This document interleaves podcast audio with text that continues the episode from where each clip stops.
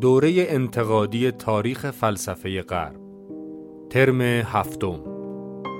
تجربه گرایی مدرن از ایمان تا شکاکیت. مدرس دکتر محمد مهدی اردبیلی.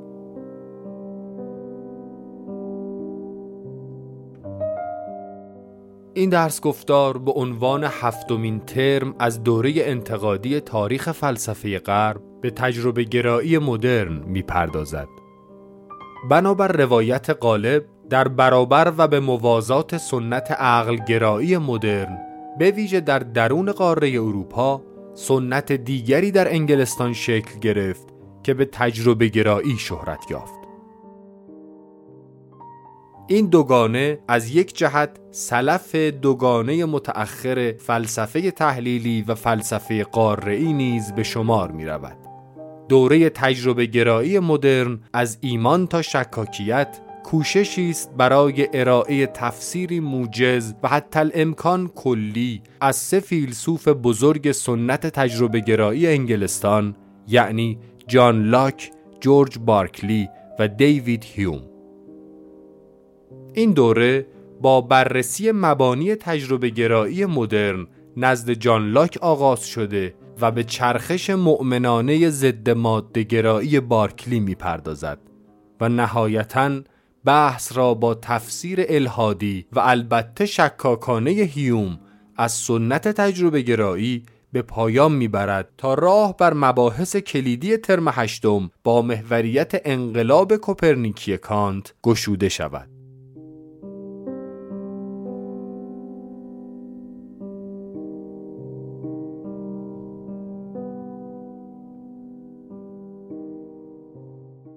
سلام عرض می‌کنم به خیلی خوشحالم که امروز خدمت شما هستم. بریم سراغ بحث امروزمون. ما داریم می‌خوایم در مورد تجربه گرایی صحبت کنیم. به حال امپریسیزم یا تجربه گرایی این اصطلاح اصطلاح خیلی گسترده معنای واژگانیش خیلی وسیعه و به حال ما باید تعیین کنیم که از چه جنس تجربه گرایی می‌خوایم صحبت کنیم. چون تجربه گرایی خودش بی نفسه فلسفی نیست یه برداشت غیر فلسفی داره. اصلا کسانی که فقط به تجربه بها میدن در مقابل عقل یا هر چیز دیگه خب ما اینا رو نمی‌خوایم ببینیم.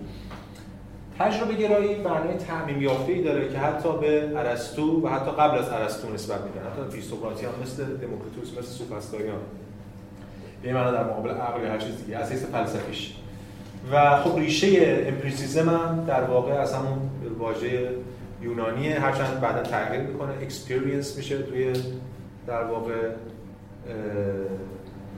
لاتین ولی امپیریاست دیگه در یونان که اون empiricism empirical از این حالا ما بعدا در مورد صحبت می‌کنیم به کانت برسیم. الان لزومی نداره. تو کانت اینو تو ترجمه انگلیسی کانت دو تا واژه از هم جدا می‌کنه. empirical و experience دو تا مفهوم دیگه از تجربه که معادل آلمانیشون هم با هم دیگه فرق داره. اونو بعدا در موردش حرف فعلا ما همین سطح اولی فعلا experience و empiricism empiricis empirical یکی هم در یه سطح. یعنی همون تجربه تجربی. و تجربه گرایی به این معناست که یه رویکرد فلسفی که اصالت رو به تجربه میده براش تجربه مهمه مثلا در این اونایی که میگن تو یونان ارسطو تجربه گراست در مقابل افلاطون مطرحش می‌کنه. افلاطون سراغ آسمان و ایده ها و علم پیشینیه. ارسطو میره سراغ زمین و اتفاقات و فلان از ولی به اون معنای خاصی که ما می‌خوایم این از تجربه گرایی صحبت کنیم ارسطو ارسطو تجربه گرا نیست. یادتون سنت چهره بسیار کلی تو قرون وسطا چهره ارسطویی یا مشای جدی سنت توماسه که ما امروز یه جمله بهش ارجاع میدیم. ولی اونم باز تجربه گرا نیست. برمی‌داریم ما محدود کردیم به اون چیزی که تو عنوان ترم میگیم تجربه گرایی مدرن. یعنی 5 تا فیلسوفن. نمی‌دونم اسمش بزنیم فیلسوف ولی 5 تا متفکر که پدر معنوی اینا همون فرانسیس بیکنه که ما در انتهای ترم رنسانس یه جلسه هم بهش اختصاص دادیم. کتاب نوآورانش رو خوندیم که الان امروز من آوردم باز یه ارجاعاتی هم بهش میدم.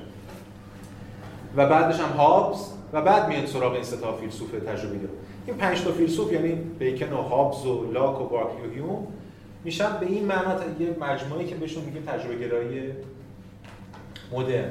و بعد ما مشخصا روی اون سه تا فیلسوف در واقع اصلی یعنی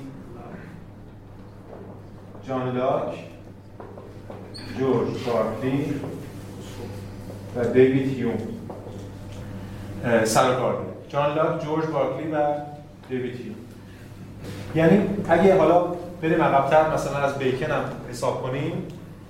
اگه بگیم بیکن 1560 بود تا 1626 اگه 1626 بیکن رو بگیریم بیایم تا انتهایی بیش از 150 سال هستش که این تجربه گرایی رواج داره و خیلی این پیوند رو برای ما مهمه. امروز این نکاتی هم در موردش میگیم. پس ما می‌خوایم این ترم به این سه تا فیلسوف بپردازیم. مشخصا توی تجربه گرایی مدرن. یه نکته دیگه هم بگم در کنار ماجراها. اونم این است که ما این سه تا فیلسوف که الان بهش می‌پردازیم با توجه به زمانهایی که داریم می‌بینیم یعنی نیمه تقریبا از نصف نیمه دوم قرن 17 قرن 17 و نیمه اول قرن 18 و نیمه قرن 18 تا مرگ هیوم یعنی فیلسوفان از نیمه قرن 17 تا نیمه قرن 18 یه مسیری رو داریم خطی طی می‌کنیم. ما این مسیر رو به لحاظ زمانی قبلا طی کردیم. یعنی ما همزمان وقتی که عقلگرایان رو میخوندیم یعنی مثلا دکارت یا اسپینوزا یا لایبنیتس که تنو پیش بوده اینا حدودا تو همون زمان. از بعض نکته جالبش اینه که اسپینوزا تاریخ تولدش 1632 که تاریخ تولد جان لاک داره. یعنی ما اگه می‌خواستیم تاریخ فلسفه رو به شکل مبشر فقط به فقط تاریخی بخونیم باید دکارت رو میخوندیم بعد جان لاک و بعد اسپینوزا رو بعد بارکلی و اینجوری میمونیم چرا این کارو نکردیم؟ به این دلیل که ما گفتیم دو تا سنت مختلفن تجربه گرایی و عقل جدا کرد اما این سنت ها اونقدری که ما موقع گفتیم و میگیم جدا از هم نیستن. اینا با هم دیگه یه رابطه موازی دارن و این رابطه موازی اینجوری نیست که تجربه گرایی واسه خودش رفته عقل واسه خودش رفته. پس ما یه دو تا مسیر موازیه ولی این مسیر موازی دقیقا یک رابطه زیگزاگی هم واقعا دارن اینا با هم دیگه. این دیالکتیکیه. ببینید یکم دقت کنید منظورم چیه. منظورم اینه که جان لاک دکارت خونده و واکنش به دکارت نشون میده. از اون طرف مثلا اسپینوزا واکنش داره به جان لاک متأخر حالا همزمان هم هستن با هم دیوید هیوم که اصلا واکنشی به کل این سنت. یعنی بخوام به دقیق تر بگم هر کدوم از اینا به version قوی تر شده طرف مقابل واکنششون میدن. دیالکتیک به این معنا دیگه. یعنی هر کدوم دارن اون یکی رو به این معنا می‌سازن و پیش می‌برن. پس یه همچین چیزی هم هست. ما سعی می‌کنیم در این در این ترم در حد توانمون بتونیم این دیالکتیک هم حفظ کنیم. یعنی نسبتی رو بین اینا برقرار بکنیم. البته در حد توان خودمون. خب. پس اینم از این نکته. من فقط یه سری مقدمات میگم بعد وارد بحث این ترممون میشیم. یعنی همین آخر جلسه اولم وارد لاک میشیم. یه بحثی در مورد لاک می‌کنیم یه متن می‌خونیم و بعد می‌ذاریم برای جلسه آینده که دیگه مشخصا قراره در مورد مبانی فلسفه جان لاک صحبت بکنیم. خب یه نکته اینه که به نظرم حالت باز مقدمه داره. بحث های تجربه گرایی رو می‌خوام ببینیم تجربه گرایی اصلا چیه. به یک معنا گفتیم فرانسیس بیکن رو ما پدر تجربه گرایی می‌دونیم. یعنی اینکه ایده های اصلی تجربه گرایی رو فرانسیس بیکن در این کتاب نوارقانون که ما گفتم فکر کنم یک جلسه کامل شاید بهش پرداختیم در انتهای چهار ترم پیش میشه دیگه. ترم رنسانس قبل از که وارد متفکر دیگه بشیم در دوران مدرن. اونجا بحثای در مورد تجربه گرایی مطرح کرده. و نقد کرده فیلسوفان رو که تجربه گرا نیستن. ببینید مثلا در انتهای بند 65 کتاب میگه که ای به دیگر این آقایان فلاسفه این است که در مطالعات خود دقت خود را در تحقیق اصول اولیه اشیا و کلیات مسائل طبیعی صرف می‌کنند در صورتی که کار با اشیای حاضر فایده دارد. اینا همین حرفی که همچه فلسفه ها می‌زنن. آقا اینا رفتن واسه خودشونن توی موهوماتشونن توی اصول اولیه اشیا. اینا با اشیا حاضر کار ندارن. این نقدی که معمولا علیه فلسفه مطرح میشه. جدا از جوابی که میشه به این رو کرد داد به کنار که اون امر حاضرم اونقدر که تو فکر کنی حاضر نیست. یه ماجرا دیگه ای داره و یعنی ما اینجا نبودیم. جدای از این این رو کرد که آقا اینا دارن دور خودشون میچرخن یا با ایده ها ولی قبل از اینکه با اون ایده ها سر کار داشته باشیم بیایم بریم سراغ اشیاء حاضر. اینجا بیکن به عنوان انتقاد به فلسفه حاکم به همین در اسم کتاب است نیو ارگان یعنی برزه دون ارقمون ارسطویی که حالا حاکمه به معنا برای 2000 سال. یا مثلا توی همین در واقع کتابی که صراحتا میگه که هم نقل قول معروفش که باز الان به اینجا ربطش می‌خوایم بدیم میگه که اول بند 69 صراحتا میگه بهترین استدلال خود تجربه است. خیلی حرف تندی سنگینی برای فیلسوفان. فیلسوفان این همه زحمت کشیدن که دیداکشن بسازن استنتاج و میگه استدلال استنتاجی رو بزنیم کنار بریم سراغ تجربه. یعنی تجربه خودش استدلاله.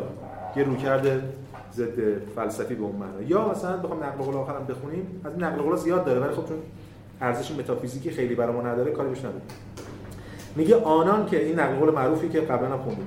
آنان که در علوم کار کردند یا مردان آزمایشی بوده و یا پیروی از احکام منقول کردند. یعنی یا اهل آزمایش بودن یا اگه آزمایش نبودن پیرو به آیه و حدیث بودن انگار. احکام منقول به فیلسوفان میگه انگار اینجوری اونا. به حال بعد میگه چی؟ مردان آزمایشی به مور مانند که گرد میآورند و به کار می‌برند. ولی مردان استدلال به تارتن یا اون انکبوت شبیهند که از مواد وجود خیش تار میتنند. پس دو تا موجود داریم. یکی مرد آزمایش یعنی مثل مورچه. مورچه چرا؟ چون میره ببینه چی کجاست برداره از بیرون. انکبوت از خودش. خودش هم میگه زراعتا دیگه. از مواد وجود خیش دار میتنند. یعنی فکر می‌کنن که با بیرون کار ندارن خودشون با خودشون می‌تونن فکر کنن. مثل دکارت می‌تونه تو گوشه خونش بشینه. تو 6 تا تحمل کل جهان رو اثبات کنه. یا افلاطون با عالم ایده ها وصل بشه یا هر کس دیگه. اما زنبور اصل راه وسطا می‌گیرد. یعنی مصالح خود را از گلها و باغها و چمنزارها گرد میآورد ولی با نیروی خودش آنها را تبدیل و حذف می‌کند. زنبور بیرون می‌گیره ولی اصل خودش اصلش می‌کنه وظیفه واقعی فلسفه بیشه باید به این نیست. پس اینجا خود بیکن هم با اینکه تجربه گراست ولی عقل ستیز نیست. میگه عقل باید داده های تجربی رو در واقع رصد کنه داده های تجربی در واقع از آن خود کنه داده های تجربی رو به یه معنا تحلیل کنه تغییر بده process کنه هر چی که پردازش کنه هر چیزی که هست. عقل باید این کارو بکنه. اگه عقل این کارو نکنه اون مثل مورچه است اینم مثل عنکبوته. مهم زنبور اصل تو زنبور اصل دلیلش هم اون نتیجه بود. سودگرایی و نتیجه باوری که در واقع اونا بهش قائل بودن. این از این نکته. حالا این ما رو کجا سوق میده؟ به این که اصلا تفاوت اصلی تجربه گرا و عقل چیه؟ یه تفاوتی که به ذهن عرفی معمولا می‌رسه خیلی فلسفی نیست بخاطر اینکه کسی که یه مختصری با فلسفه آشنا باشه می‌دونه این تعریف درست نیست. ولی تعریفی که به ذهن می‌رسه یا تصوری که حداقل در ذهن وجود داره این است که تجربه گرا کسایی که طرفدار تجربه در مقابل عقل عقل گرا کسایی که طرفدار عقل در مقابل تجربه. خب اینجوری نیست. حداقل در ساعت فلسفی قطعا اینجوری نیست بخاطر اینا فیلسوف تجربه گرا و این میشه از عقل رو بذارن کنار. یا اون عقل ها تجربه رو گذاشتن کنار چه حرفی؟ اینا همه دغدغه به دغدغه‌شون معطوف به تجربه و علم بود. داشتن متافیزیکی برای علم ایجاد می‌کردن. مسئله جای دیگه است. مسئله چیزی که اگه ما بخوام در یک کلام بگیم می‌تونیم بگیم که مسئله اولویت اولویت در واقع به چنگ آوردن داده هاست. یعنی یکی مسئله اولویت priority priority یکی مسئله data ست این که این data ها این داده ها هر که هستن برای این دسترسی به این data ها اولویت چیه؟ تجربه گرا میگن اولویت تجربه است بعد عقل باید پردازش کنه. عقل گرا هم میگن نه بدون یک پیش های عقلی که ما بهش میگیم اصول فطری innate principles. یا حتی یه داده های از پیش داده که تو عقل هست مثل innate ideas که داشتیم دکارت داره اسپینوزا داره و دیگران. بدون اینا اصلا تجربه ممکن نیست تجربه بی‌معناست پس دعوا در مورد اینه. دعوا در مورد به بیان دقیق کلمه اون چیزی که ما بهش می‌گفتیم تصورات فکری. یعنی تجربه گراها معتقدن همچین چیزی وجود نداره. ما حتی اصول بدیهی عقلی رو که فیلسوفان فیلسوفان چی اسمشون؟ فیلسوفان عقلگرا یا هر فیلسوف به طور کلی حتی ارسطو هم همینطور در متافیزیک. معتقد بود که این بدیهی بدیهی و صدق self-evident ه و این چیزی که از تجربه در بیاریم. مثل اصل این همانی اصل امتناع تناقض فلان فلان. تجربه گرایان معتقدن ما حتی این رو هم داریم از تجربه در میاریم. و این دعوا تازه اینجا شروع میشه. پس اختلاف اصلی تجربه گیری و عقل به طور کلی هرچند اینا با هم دیگه همپوشانی هایی هم دارن. اختلاف اصلیشون در مورد همین مسئله است. یعنی مسئله مشخصا ایده های فطری و همون مسئله اولویت دست یافتن به داده ها به طور کلی. خب این ما رو سوق میده به سمت یک ایده. ای یه قانونی هست همین قانونی که در واقع روی دیگه سکش همین به قول معروف رد تصورات فطری این قانون رو اجازه بدید من قبل از اینکه از لاک شروع کنم برم سراغ سن توماس آکویناس. سن توماس آکویناس توی کتاب اون درباره حقیقتش یه جمله داره. جملهش اینه. nihil est in intellectu quod non sit prius یعنی چی معنیش؟ یعنی هیچ چیزی. هیچ چیزی مفهوم کنید هیچ چیزی در اینتלקتو حالا بگیم عقل. برای سن توماس عقل. برای ما الان در واقع ذهن یا فهم. هیچ چیز در اون نیست در ذهن نیست در عقل نیست که پیش از اون جای نگرفته باشد. قبلش فرست اول در سنس در حس. یعنی اگه بخوایم یکم مدرنتر ترجمه نکنیم همین باز بازنویسی کنیم یکم مدرنتر می‌تونیم بگیم هیچ چیز در ذهن حالا اینجا عقل منظور نیست که پیش از آن در حس که اینجا منظور تجربه حسی نبوده باشد. هیچ چیز در ذهن نیست که پیش از آن در حس یا تجربه حسی نبوده باشد. این فرمول اصلی نفی تصورات فطری دیگه. یعنی هیچ چیزی تو ذهن من نیست که از راه حس نیامده باشه. اجازه بده این قانون رو بذاریم همچنان قانون تجربه گرایی مدرن. البته نمیشه اینو کلا و به سنت توماس هم اطلاق کرد که این جمله از خود سنت توماسه. اون خب یه روکرده دیگه هم داره ما الان کاری به اونا نداریم. ولی حداقل اونجا که بحث ما مربوطه ما اینجا با یک شکلی از تجربه گرایی یعنی به همین اصالت تجربه به این معنای مشخصا تجربه حسی به مسابقه تنها و اولین مجرای ورود داده ها یا حفظ داده هرچی دسترسی به داده ها هرچی که می‌خوایم در نظر بگیریم. اصلا خود این رو بهش میگن پریپاتتیک اکزیوم اگه سرچ کنید. یعنی اکزیوم اصول متعارف مشایی. پریپاتتیک دی پریپاتوس یادتونه مشایان و ارسطو برمیگرده ارسطو که به این معنی که اینا تحت تاثیر ابن سینا سنت توماس و اینا مشایی شدن. ولی همین دعوا توی قرن وسطا هست بین مشایای قرن وسطا و بعد اون ور ماجرا اونایی که نیمه اول قرن وسطا مثل اشراقیا یا افلاطونیا مثل سن آگوستین و اینا بودن اون دعوا. و این دعوا بعدا خودش رو یادتون باشه ما تو قرن وسطا گفتیم بین فرانسیسکن ها دومینیکن ها دست میده. اینا دومینیکن هم بیشتر در مقابل فرانسیسکن ها که در واقع گرایش های دیگه داشتن. پس ما اجازه بده این قانون رو بزنیم قانون اینترنمون هیچ چیز در ذهن نیست که پیش از آن در تجربه حالا یه تجربه حسی مشخصا نبوده باشه. و الان از این جهت جان لاک برای ما مهم. جان لاک نخستین تئوریسین مدرن این گزار است. تئوریسین مدرن. درسته بیکن از این حرفا زده. درسته هابز هم از این حرفا زده. ولی تئوریسین به معنی متافیزیکی کلمه نیم بودن هیچ از اینا. جان لاکی که اینو صورت بندی می‌کنه. به معنی بیان دقیق کلمه بس اینم از تفاوت اصلی تجربه گراها و عقلگراها و این شعار تجربه گرایی که تا آخر ما قرار با تبعات این شعار مواجه بشیم. این شعار اولش جذاب اولش به نظر ما رو به علم میرسونه اولش خیلی روشنه. یعنی جان لاک بعد همین شعار ببینیم در هیوم به چه چیزی تبدیل میشه این شعار.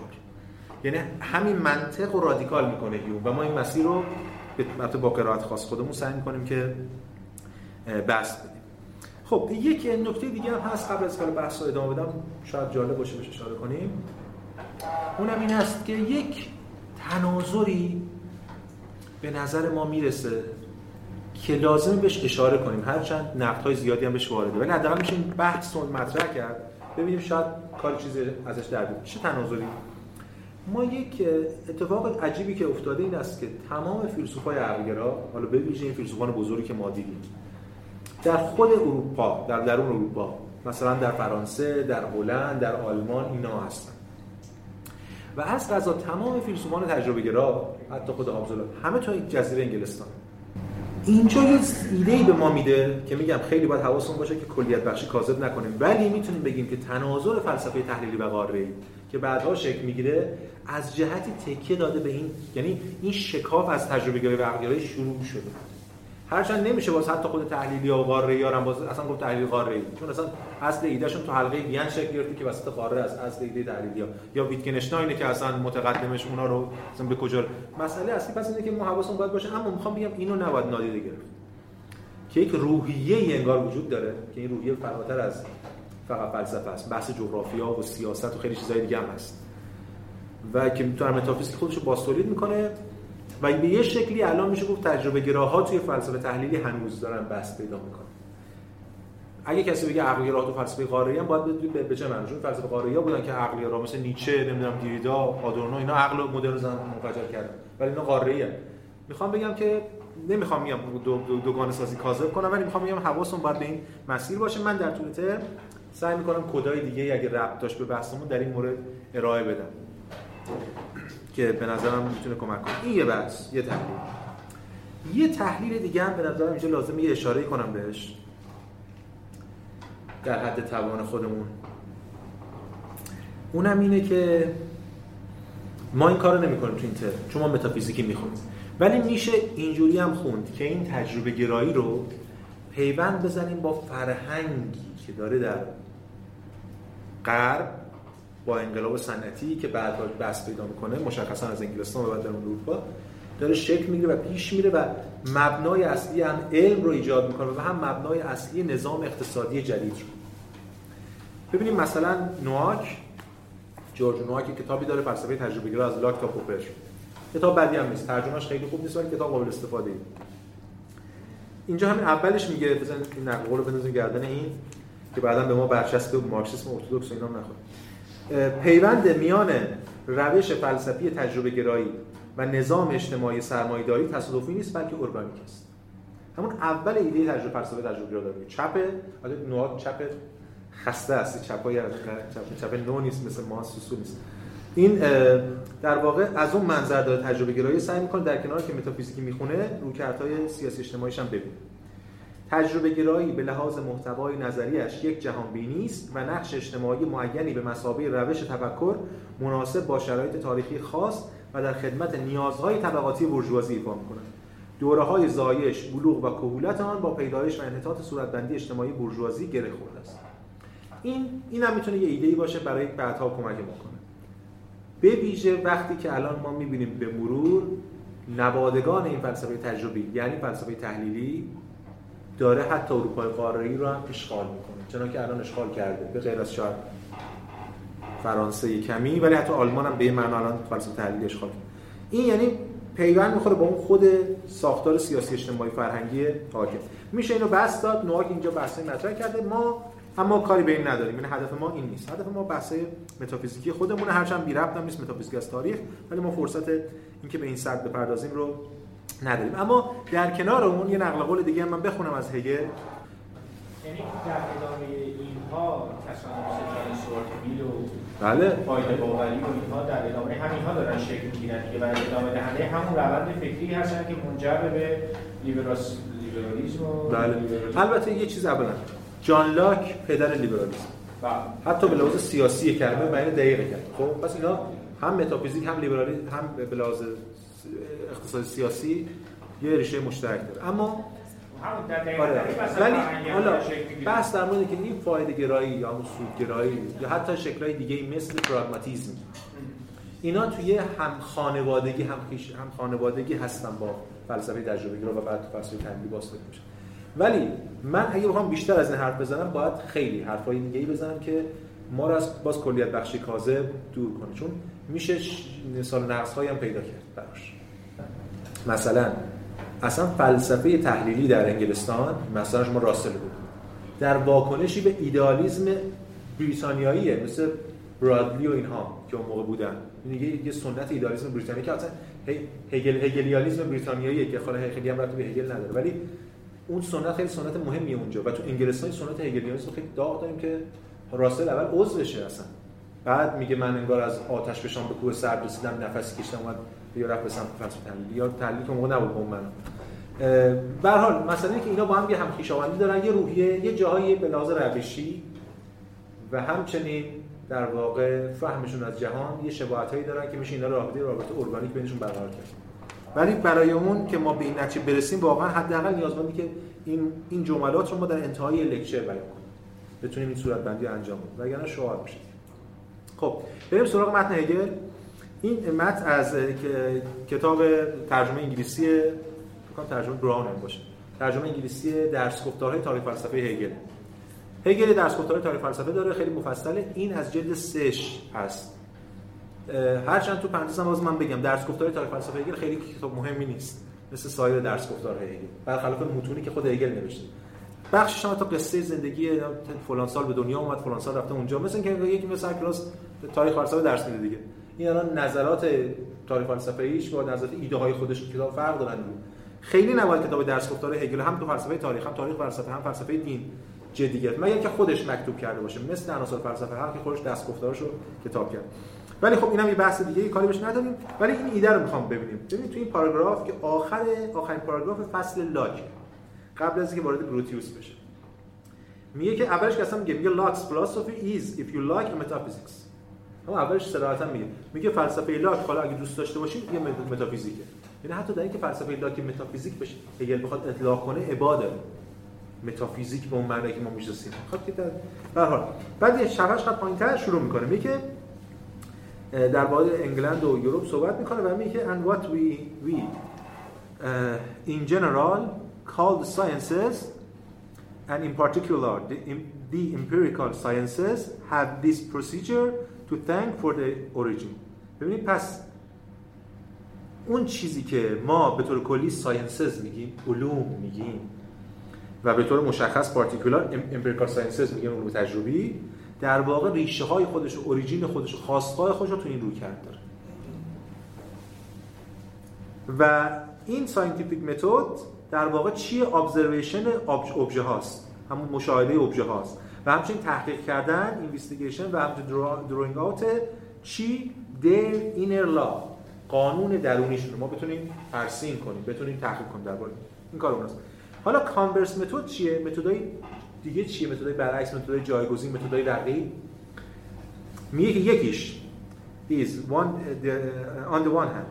That of uh, scholasticism که همون میگه مدرسی اسکولاستیک مدرسی گرایی هست. And the other و از طرف دیگه that of metaphysical rationalism. اینجا این نکته خیلی جالبی هگل مطرح می‌کنه. صورت بندی همین الان برای ما کرده. کار هگل هم کلیت بخشی دیگه میشه همین الان میگه سه تا جریان داریم. از حیث متد. دقیقا اینجا میگه گفته که method دیگه. گامبرز method یا اون میگه scientific method حیث متد ما سه تا جریان داریم. یک تجربه گرایی دو عقل گرایی سه جریانی که هنوز نمرده. پشت سر ماست.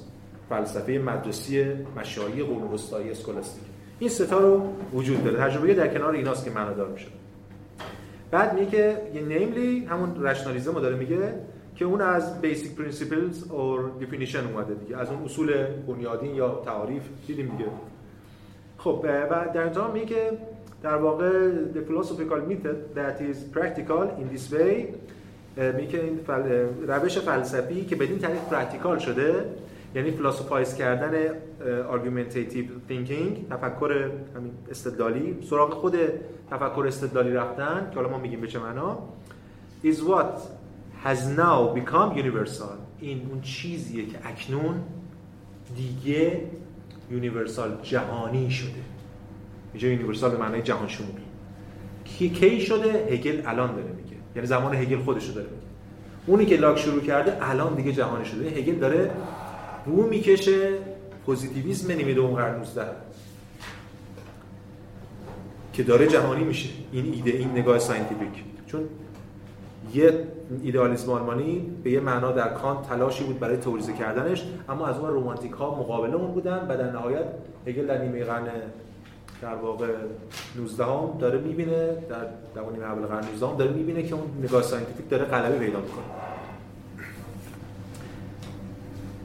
و it و از طریق اون the entire revolution in our mental attitude has come about. خب دیگه یه انقلاب اینجا داره اتفاق میفته کل انقلابی که در our mental attitude رویکرده یا نگرش ذهنی ما در واقع پدید میاد از این طریق پس می‌بینیم که جان لاک رو چجوری می‌بینه؟ یعنی ببینید این روی کرد و حتی تو همین متن هست ما دیگه اشاره کردیم حتی جایی که فرهنگ پیوند می‌زنه با کلتور. یعنی اینجوری می‌خونه این جان لاک رو و تأثیری که می‌ذاره. حالا به طور کلی تجربه گرایی مدرن یا خیلی هم میگن تجربه گرایی انگلیسی به خاطر همین به همین دلیلی که خدمتون گفتم. خب اینم از این. یه نکته هم من لازم بگم خدمتون اونم این است که این ترم یه تفاوتی داره با ترم های قبل و یه تفاوتی هم داره با ترم های بعد. تفاوت خیلی جدیه. ما سطح کاری که از حیث فنی سطح کاری که انجام دادیم در سه ترم گذشته خیلی بالا بود. یعنی یه ترم اومدیم دکارت رو خوندیم و تعاملات دکارت رو همش رو خوندیم. یه ترم اومدیم مونادولوژی لایبنیتس رو خوندیم همش خوندیم با بحث‌های حاشیه‌ایش. یه ترم اومدیم اخلاق اسپینوزا رو خوندیم. البته کتاب اول کتاب پنجم رو تمرکز و دقت بیشتری کردیم با به زمانمون. ولی به هر حال خیلی حرفه‌ای و متن بود و تفسیر و دیگه در حد خیلی بالا ترم بعد هم همینطوره. ترم بعد یعنی وقتی وارد کانت میشیم دیگه احتمالاً یه ترم نقد عقل محض میگم فقط کلیات. و ترم بعد میریم متن نقد عقل محض بخشایش رو شروع کنیم این یعنی دو ترم فقط نقد اول میگیم. شاید نقد دوم و سوم یه ترم بعد چهار ترم فقط ما شاید کانت بگیم. اونم سطحش بالاست متن محور فلان. این وسط این تجربه گراها به دلایل مختلفی که به بعضیش الان اشاره می‌کنم ما قراره توی پنج جلسه فقط کلیتی از این متفکر سه متفکر دلیل اول اینکه من خودم خیلی سختم حوصله ندارم اینا درس بدم بخاطر که خیلی علاقه هم ندارم بهش این یکی.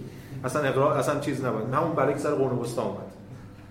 دیگه به قول هگل در بهتون نقل قولش خوندم. هگل در همین درس گفتار تاریخ فلسفه اول جلد سه چون یه جلد قطور رو از یونان جلد قطور قرن وسطا جلسش مختصره دیگه تا شیلینگ میاد. اولش میگه اکنون من می‌تونم فریاد بزنم مثل کشتیرانان که تو دریا گم شدن می‌تونم فریاد بزنم خشکی چون فلسفه مدرن است تجربه گرایی هم برای من دوای همچین چیزی یعنی سعی ازش بگذرم به خاطر که من خودم خیلی برای متخصص نیستم. شاید کسی تخصصش هم تجربه گرا تعلق خاطرش بوده بیشتر می‌تونه تمرکز داشته باشه. اما نکته مهمتر از اونه که واقعا اینجا به فلسفی هم چیز خاصی نیست. اصلا اقراق نیست یعنی شما هم که تو هر کتابی خواستید از دور تجربه گرا بخونید لاک و بارکلی و هیوم. حتی همین قبلیاش مثل همین نوار بیکن. اولا زبان کاملا عقل عرفی مخاطب. خیلی روشنه. واسه همین هگل اولش میگه جمله اول گفته اگه دوست داریم بهش بگیم متافیزیک. حتی این متافیزیک هم در حیات قبول نداره زبان خیلی روون و روتین و عقل عرفیه. این چیزی که بعدا تو تحلیلیان میمونه. که مثل عقل عرفی بنویسیم مثل عقل عرفی بفهم از اون مبانی متافیزیکی خیلی عمیق نمیشه. یه توضیحاتی در مورد فهم انسان و دستگاه فهم انسانه که ما به نظرم می‌تونیم تو این 4 5 جلسه بهش تو یه حدی اشراف پیدا کنیم. این تو همین 4 5 جلسه ما اشتراک اون نسبت تجربه فلسفه های تجربه بیشتر خواهد بود مطمئن از اسپینوزا و لایبنیتس تو همون زمانی که گذاشتیم. وقتی اونجا اون عمقی که فلسفه اونها نوشته اونها داره چند لایه است واقعا. اصلا قابل مقایسه نیست با فلسفه های تجربه گرا به حال من در حد توان خودم در حد همین چند جلسه با اون روکری که دارم اونم روکر کاملا مغرضانه و ابزاری. یعنی می‌خوایم برسیم به کانت. اون بخشی که به درد کانت ما می‌خوره بگم به درد ایدالیسم آلمانی می‌خوره. میگیم. توی بحثایی هم دارن که خیلی کاری هم باشون نداره این بس برای من خیلی خیلی مهمه که از این مسیر بریم. به همین دلیل کلا یه مشهوراتی رو درباره فیلسوفان تجربه گرام میگم. خیلی وارد تنش ها نمیشم. گزینشیه و به هر کسانی که با تمای قبل آشنا بودن مثل اون ترمی که ما به قرون وسطا پرداختیم و سریع پریدیم رفتیم سراغ رنسانس این هم همین از همون جنسه اما از طرف دیگه باز برای اینکه ما بتونیم دیسیپلین خودمون رو حفظ کنیم که به نظر من خیلی مهمه درسته ما داریم تفسیری می‌خوایم بگیم بریم. ولی برای اینکه بتونیم دیسیپلین خودمون رو حفظ کنیم ما باز سعی می‌کنیم در حد توان خودمون یک شکلی از تکیه بر متن رو اینجا رقم بزنیم. یعنی از هر کدوم از این فیلسوفان ما یک کتاب اصلی رو ملاک قرار میدیم. و تا یه حدی هم روشنه که چه کتابی رو ملاک قرار خیلی مناقشه در مورد انتخاب اون کتاب است اینا هر کدوم یک کتاب اصلی متافیزیکی دارن که ما می‌خوایم بهش در واقع بپردازیم. بسیار خوب. ببینید سه تا کتابه.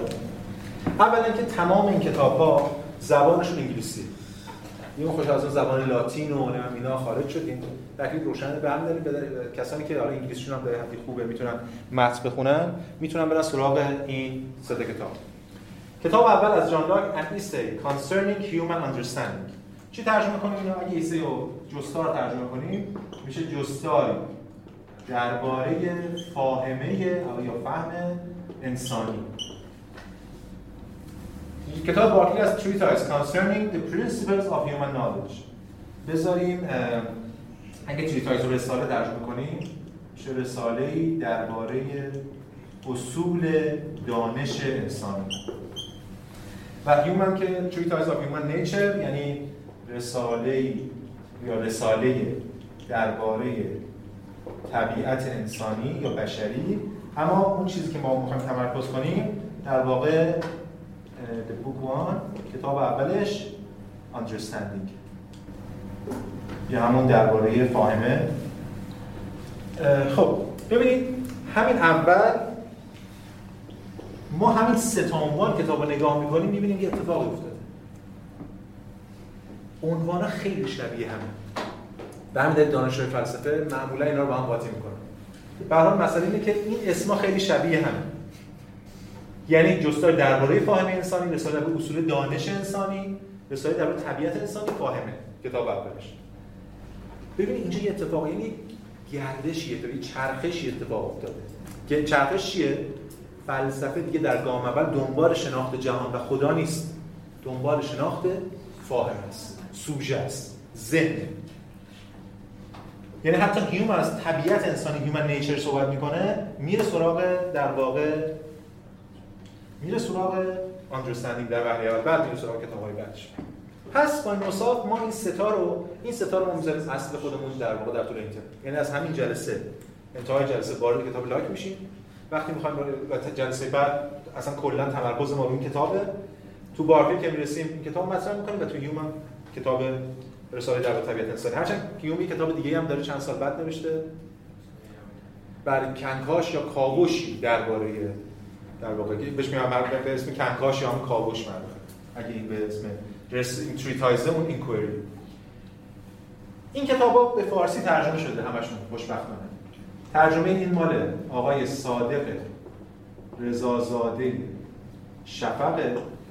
ترجمه این مال آقای منوشهر بزرگمهره و ترجمه سوم آقای دکتر جلال پیکان.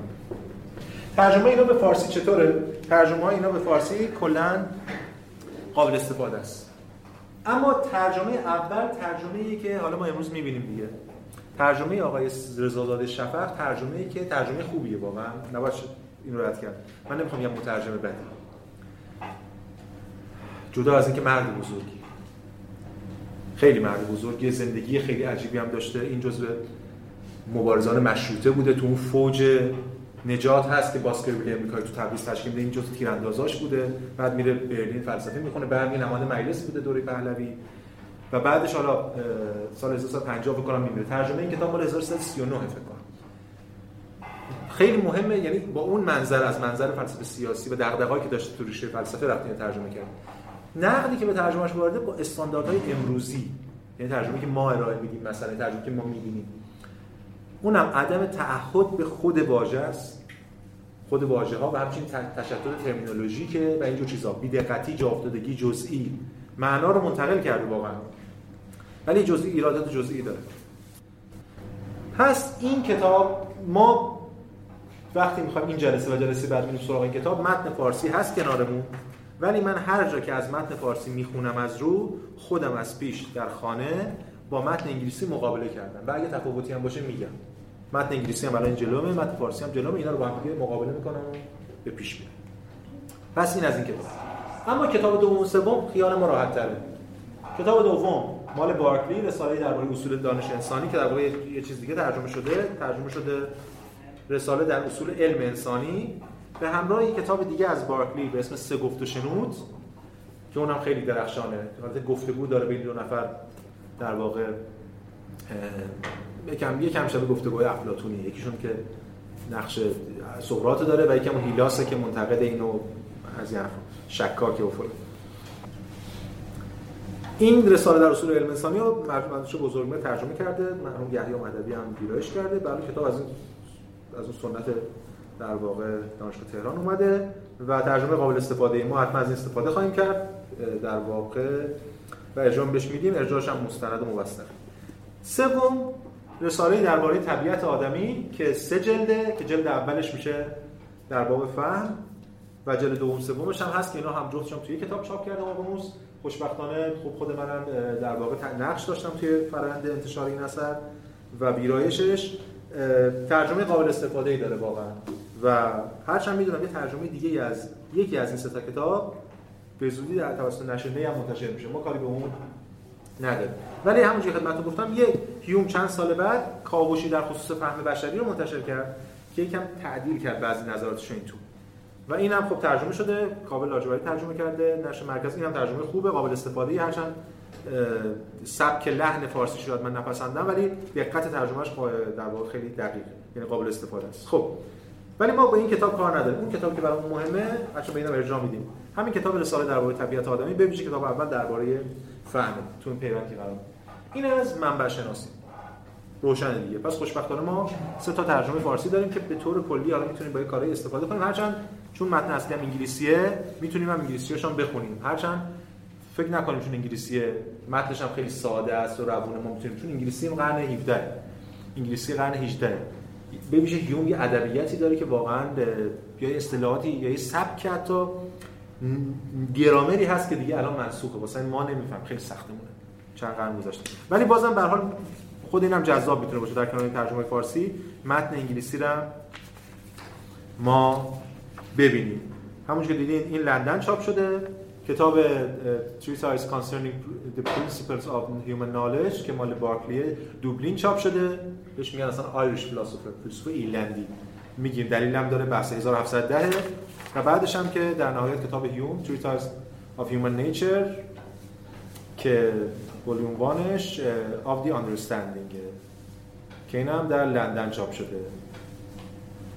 1739 پس این از منابع ما.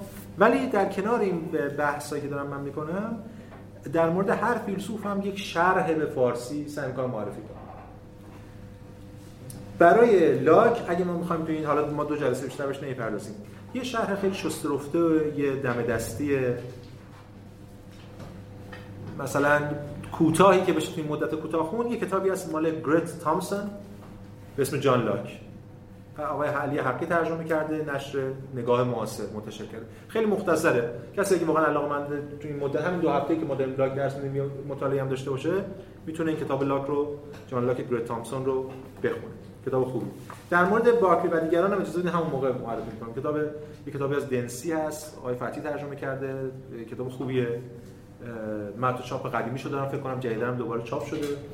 و در مورد هیوم هم حالا به هیوم به شهر مختصری هست که نشر فارسی منتشر کرده. اونو معرفی می‌کنیم. حالا خب این از بحث‌های ما در مورد منابع و مقدمات و اینجور چیزا. ما قبل از اینکه وارد مدرنا بشیم یعنی دکارت اسپینوزا و لایبنیتس یه یه روز که یه جلسه کامل به حتی شاید بیشتر از جلسه یادم نیست. به بیکن پرداختیم نوار قانونش اون بوت‌های بیکن فلان فلان فلان. و یه اشاره به هابس کردیم به ویژه من نظری مکانیزمش یعنی ماشین انگاریش و اینجور چیز آره ولی دیگه الان مشخصا روی اینا قرار است بحثمون رو متمرکز کنیم. سوال دیگه نیست؟ بفهم این لغتایی که اشاره کردین یه تصویری تو ذهن من ایجاد شده. ما این تصویر چقدر درسته؟ اینکه تجربه ها خیلی چون میان سمت در از اون سوژه فهم انسانی و خیلی یعنی میگن همه چی خیلی به فطرت کاری ندارن ناخداگاه دنبال مسائل هستی شناسی کمتر میرن. ولی عقلگره ها چون یه چیزایی به فطرت به اصالتی ربط بدن باید که اون اصالت از کجا اومده؟ یه مقدار بیشتر میرن سمت خدا یعنی کسی ترما که قبلی گفتیم همشون این رفتارشون نسبت خدا بود اینکه هم اصر هم دیگه من اینا نمی‌دونم حالا شاید اینا خدا رفتن. ولی می‌خوام بگم که مسئله وجود داره که چون اونها باید یک فطرت رو سال ازش ریشه بگیرن دنبال بحث هستی به حال من فقط میگم که این استدلالی که شما آوردین رو من نمیپذیرم. یعنی به این دلیل که اتفاقا اولا در مورد تصورات فطری مثلا چه می‌دونم کانت هم در نقد عقل محض به یه معنا دنبالش شناخت فاهمه است. نقد عقل محض دستگاه.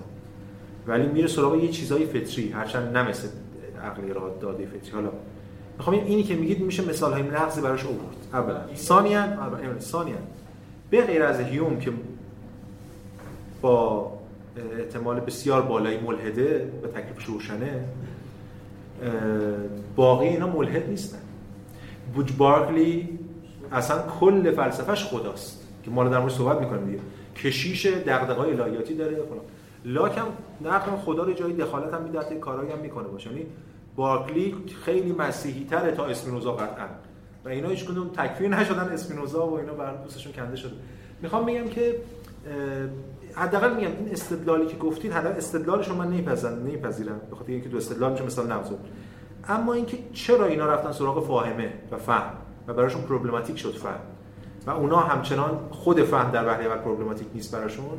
این یه این مسئله درستی و من باید بحث بشه در موردش. یعنی باید حالا شاید آخر این ترم ممکن بیشتر در مورد حرف بزنیم. اصلا. بسیار خب بریم سراغ ادامه ماجرا. یعنی خود لاک. حداقل امروز یه رو 20 دقیقه راجع به لاک صحبت کنیم.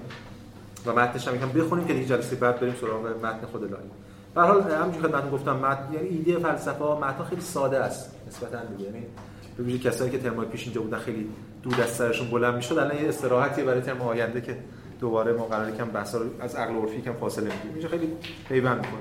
ولی به هر حال اولین فیلسوفی که ما می‌خوایم بهش بپردازیم جان لاکه. همون چیزی خدمتتون گفتم متولد 1632 از این جهت این سال مهمه که همین سال اسپینوزا به دنیا اومد یعنی دقیقا اینا با هم و همین ساله که گالیله اونجا اون نظریه خودش مطرح کرده درباره یکی زمین مرکز نیست اون هواهای کسر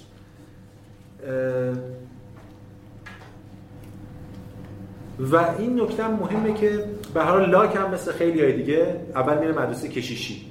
هنوز اون گفتمان هست. ببین همین ما قبلا اشاره کردیم. حتی تا ببین تا نیمه دوم قرن 19 هم مسئله ایتیزم یا بی خدایی یا الهاد به این شکلی ما امروز باش آشناییم اصلا مطرح نیست. تا نیمه دوم قرن 19 البته یه اتفاقاتی میفته که امروز حالا یه اشارات بهش بکنه ولی اینا همه هنوز که هنوزه می‌خواد بره طرف یه علمی کسب کنه میره مدرسه دینی. مثل خود دکارت که رفت و حالا لاک هم که می‌بینه همجوری ولی خب به یک باره از به خاطر که فراموش نکنیم انگلستان فضاش روادارتر بوده نسبتا تا اروپا. تو اروپا می‌دونیم هلند روادارتر بوده تا مثلا فرانسه و آلمان. تا آلمانی که وجود نداشته حالا. پروس. آره پروس حالا بعد اون جنگ های 30 ساله اونا هم باید بذاریم در کنار ماجرا.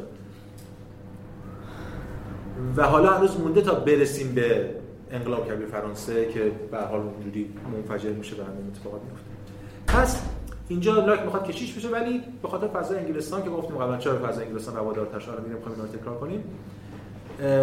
یه دفعه تغییر جهت میره میره پزشکی می‌خونه و یه پزشک خیلی حاضری هست. ولی پزشک حاضری حاضری که نظریات سیاسی هم داره و با لرد شافسبری در ارتباطه و بعد در معیت اون پزشک شخصی اون میشه و بعد یکم فعالیت سیاسی می‌کنه تا اون اتفاق میفته چون یه جور بازگشت سلطنت در انگلستان داریم اینا فرار می‌کنن. و یه دوره‌ای جای مختلفه. فرانسه هم حتی پاریس هم هست مدتی ولی در هلند بیشتر. حتی بعد که لورد شاپسبری میمیره این مخفی هم میشه. چون دستور میاد که می‌خوام پیداش کنن یا هر دلیل داشت اسم مستعار اسمش مستعار می‌کنه مخفی میشه حتی داریم که بعد برمیگرده به انگلستان بعد از اون انقلاب معروفی که بهش میگن بله دیگه glorious Glorious Revolution یا انقلاب آرام هم بهش میگن. ولی مسئله اینه که نکته مهم چیه؟ نکته مهم اینه که وقتی برمیگرده هنوز لاک فیگور فلسفی نیست. این خیلی مهم یعنی یه پزشکیه که حالا حاضقه و از اون برم یه فعالیت سیاسی داره یه مناسب سیاسی هم می‌گیره. از اساس سبک زندگی شاید شبیه بیکن باشه. تو عقلگره ها شبیه مثلا نیسته یه فیلسوفی که یه فکری هم می‌کنه این مسئله سیاسی هم داره وضعش هم خوبه از این چیزا. بعد که برمیگرده انگلستان حالا با توجه مناسبی داره و کاری که داره ما بهش کار نداریم. منم که خیلی اهل زندگی نامه نیستم اونجوری که شما می‌دونید مدل منو. قبل از فلسفه در از حیث سیاسی ارزشمند به خاطر آثاری که از مورد سیاست تولید می‌کنه ایده هایی که داره و ما می‌دونیم بیشک پدر لیبرالیسمه و به ویژه مالکیت خصوصی این ایده ها رو بس میده. ما کاری با این ایده ها نداریم. اون چیزی که برای ما مهمه این است که از 1670 1671 شروع می‌کنه بحث فلسفی مطرح کردن نگارش تا این اثر خودش رو بنویسه. این اثر هم که جستاری درباره فهم انسانی قرار بود در ابتدا درباره عقل و ایمان باشه. و بعد یه هفته بس پیدا می‌کنه گسترش پیدا می‌کنه میشه چهار تا کتاب که آخرش اتفاقا به عقل و ایمان هم بس تمام میشه. و تا طول می‌کشه حالا احتمالاً همین اگه بگیم نوتا رو رو هم حساب کنیم 18 سال 19 سال طول می‌کشه تا 1690 که منتشر میشه این اثر اینا. و حالا مهم برای ما اینه که این اثر که منتشر میشه چه تأثیری می‌ذاره؟ چه ارزشی داره این اثر؟ بله در رواداری تصور اون بحث رساله سیاسیشه خیلی رساله سیاسی داره. بحث مفصل در درباره حکومت. ببینید اینجا دالامبر دالامبر در صفحه ده امیل قرن 18 نقل قول دالامبر که می‌دونید با چم دیدرو و ولتر و اینا جزء لومیرای فرانسوی بودن. اصحاب داد معروف و روشنگری اونجا. روسو و نمی‌دونم حالا روسو با اینا فرق داره ولی اینا همه دارت معروف مدخل نوشتن دیگه دالامبر در گفتار درباره دایرة المعارف می نویسد می توان گفت که لاک متافیزیک را تقریبا همان گونه بنا نهاد که نیوتن فیزیک را بنا نهاده بود. ببین نکته که با این رساله لاک میشه métaphysicien اندیشه مدرن میشه نیوتن فلسفه. یعنی این پیوند بین لاک و نیوتن که دیگران هم به این اشاره کردن. همون که نقل قولی هم مثل خوندیم بین علم و فلسفه فلسفه لاک و خود ساینس آینده و اینا در واقع پیوند وجود داشته شما که ما اشاره کردیم. خب حالا بریم سراغ خود کتاب. توی فرصت کوتاهی هم که داریم حداقل یکم یه سری به خود کتاب بزنیم. ببینید کتاب حالا شما سر فرصت فهرستش هم ببینید ایده های مختلفی رو مطرح کرده. از همون اول کتاب ما شروع می‌کنیم. فصل اول مقدمه. من سعی می‌کنم خیلی حالا الان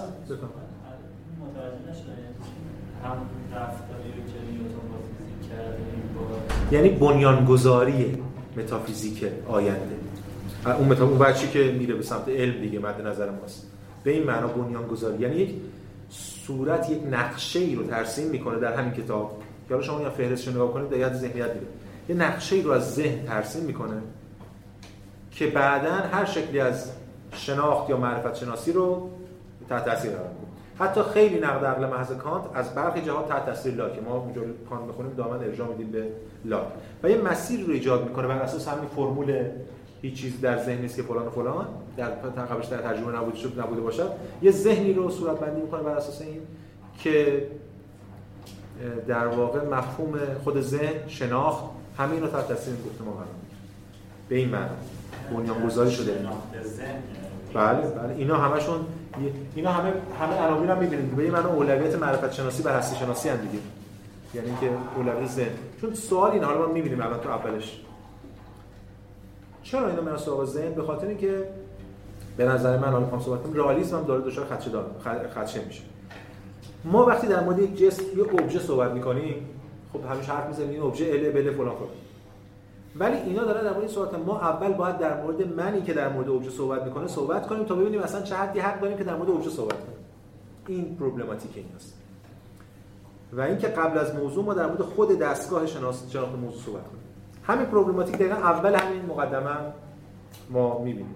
من خیلی به ترجمه فارسی گیر نمیدم مگر در مواقع فاحش. حالا اول شاید چهار تا نکته بگم.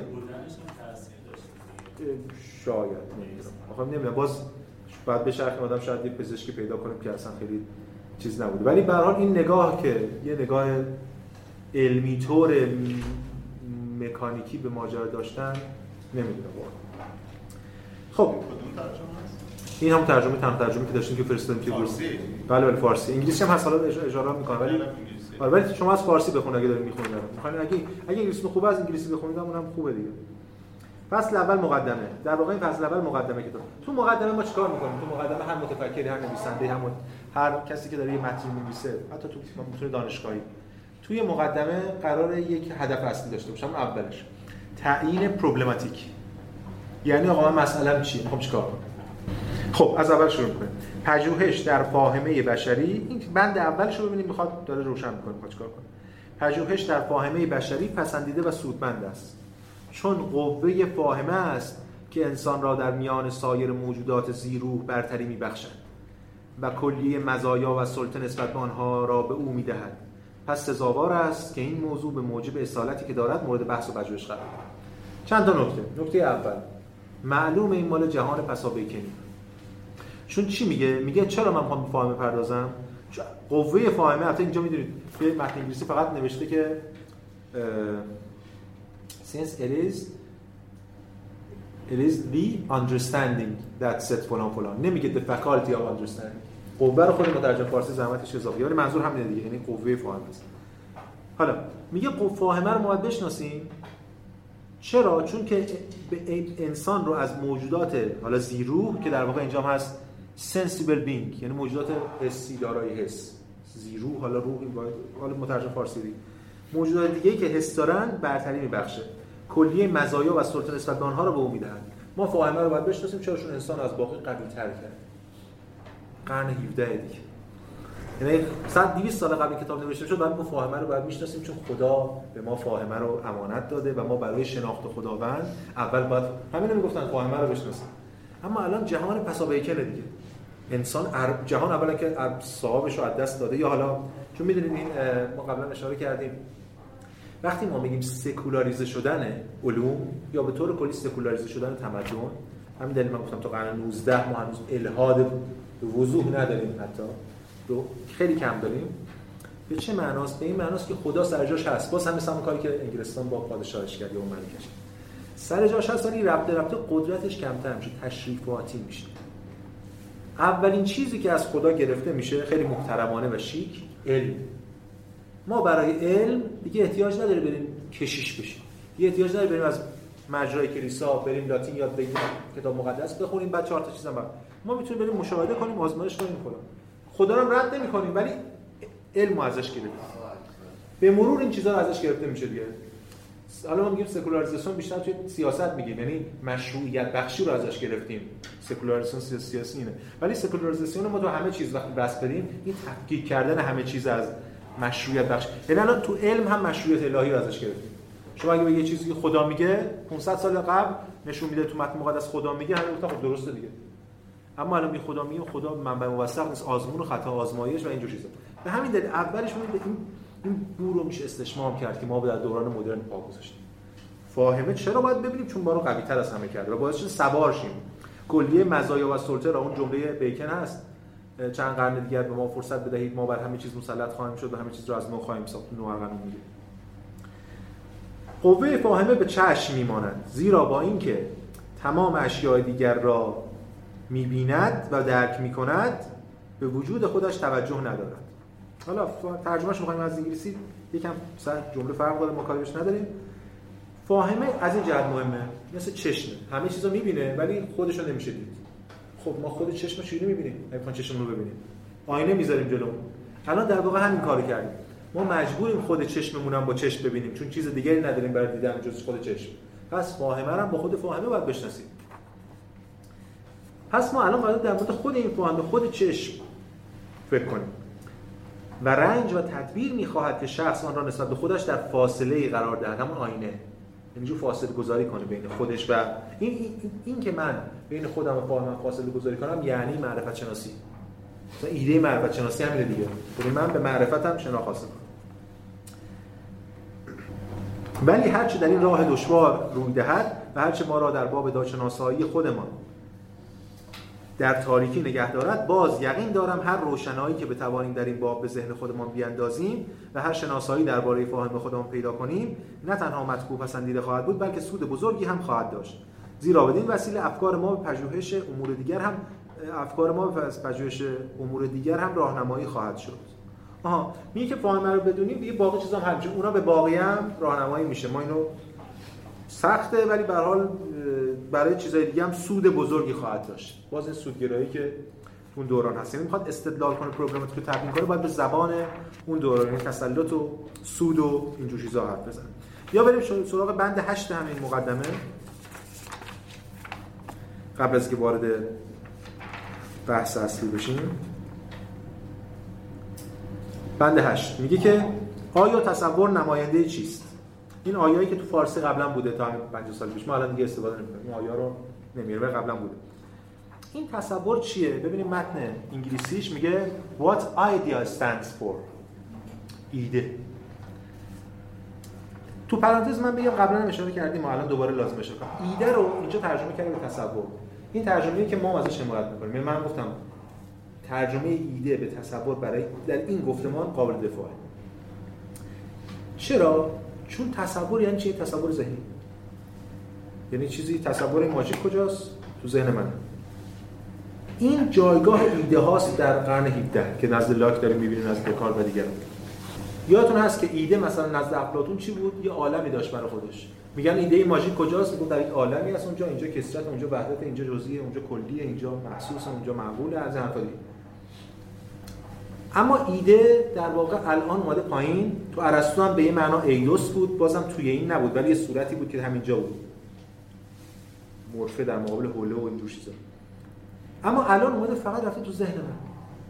یعنی تصور ایده به این معنایی که امروز من و شما چون ما همه پسا پس دکارتیم دیگه پسا بیکنیم به این معنا. همه تصور مفهوم که از ایده مد نظر داره اینه. هرچند این مفهوم اینجوری نخواهد ماند. در کانت میشه ایده های عقل محض ایده های اصطلاحی میشه. خدا و اینا میشن دوباره و در هگل دوباره برمیگرده. حتی مطلق‌تر میشه از اون معنایی که قبلی داشت. ما قبلا در صحبت کردیم. پس اجالتا این قرن 17 و 18 رو اجازه ایده رو ما همین تصور ترجمه کنیم. به خاطر که نزدیک‌تره به اون برداشتم می‌تونیم ایده هم بگیم به شرط که حواسمون باشه تغییر ماجرا. به همین دلیل وقتی که از من می‌پرسه که آقا فلان ترمو چی ترجمه کنیم؟ مثلا فلان ترم انگلیسی به فارسی چی میشه؟ من سریع میگم آقا کدوم فیلسوف کدوم قرن؟ چون باید ببین کجا کدوم کانتکست داره بحث میشه. اینجا الان ایده در همین حد. حالا ببینیم لاک چی میگه؟ میگه که این بود آنچه ذکران در باب علت این تحقیق در باب فهم بشر لازم دانستم این جملات قبلی شده. توضیح داده و فلان. خودتونم بعد می‌تونید بخونید. اما حالا پیش از آن که وارد توضیح نظر خودم در این موضوع بشوم باید در اینجا که شروع به مطلب می‌کنم از استعمال مکرری که از کلمه تصور در مباحث زیر خواهم کرد از خواننده پوشش پوزش بطلبم. خب یه اصخایی کرده. چرا؟ این کلمه بهترین اصطلاح است که مشعر است بر هر آن چیزی که در مقام تفکر آدمی موضوع فهم میگردد. جناب آقای جان لاک تعریف ایده رو ارائه داد. ایده چیه؟ تصور. هر آن چیزی که در مقام تفکر آدمی موضوع فهم میگردد. ابژه بیرونی نیست در مقام تفکر موضوع فهم. یعنی چیزی که شما در فکر در در ساحت تفکر بهش میاندیشید. این کتاب تا وقتی این کتابه که کتاب چی ولی وقتی این کتاب من دیدم چشمام بدم به کتاب فکر می‌کنم میشه ایده ای کتاب. و اینجور چیزا. مثلا می‌تونه باشه دیگه. آره آره. ولی هر چیزی. ما موضوع موضوع اندیشمون باشه ولی تو خود اندیشه. از جنس تصور دیگه از جنس ایده است. از جنس ذهن منظور من آن را به معانی طیف اختیار و نوع یا به معنی هر آن چیزی که در ذهن در مقام تفکر درباره آن به کار میفته استعمال کرد و زیاد هم کار بردم.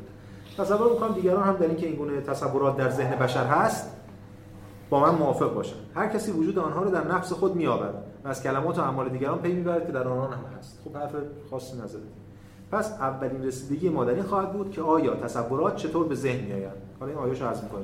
تصورات چطور به ذهن میآیند؟ دقیقاً هم اینجا توی متن انگلیسی هم میگه. میگه که our first uh, our first inquiry then shall be how they come into the mind. کلمه مایند رو به کار می‌بره.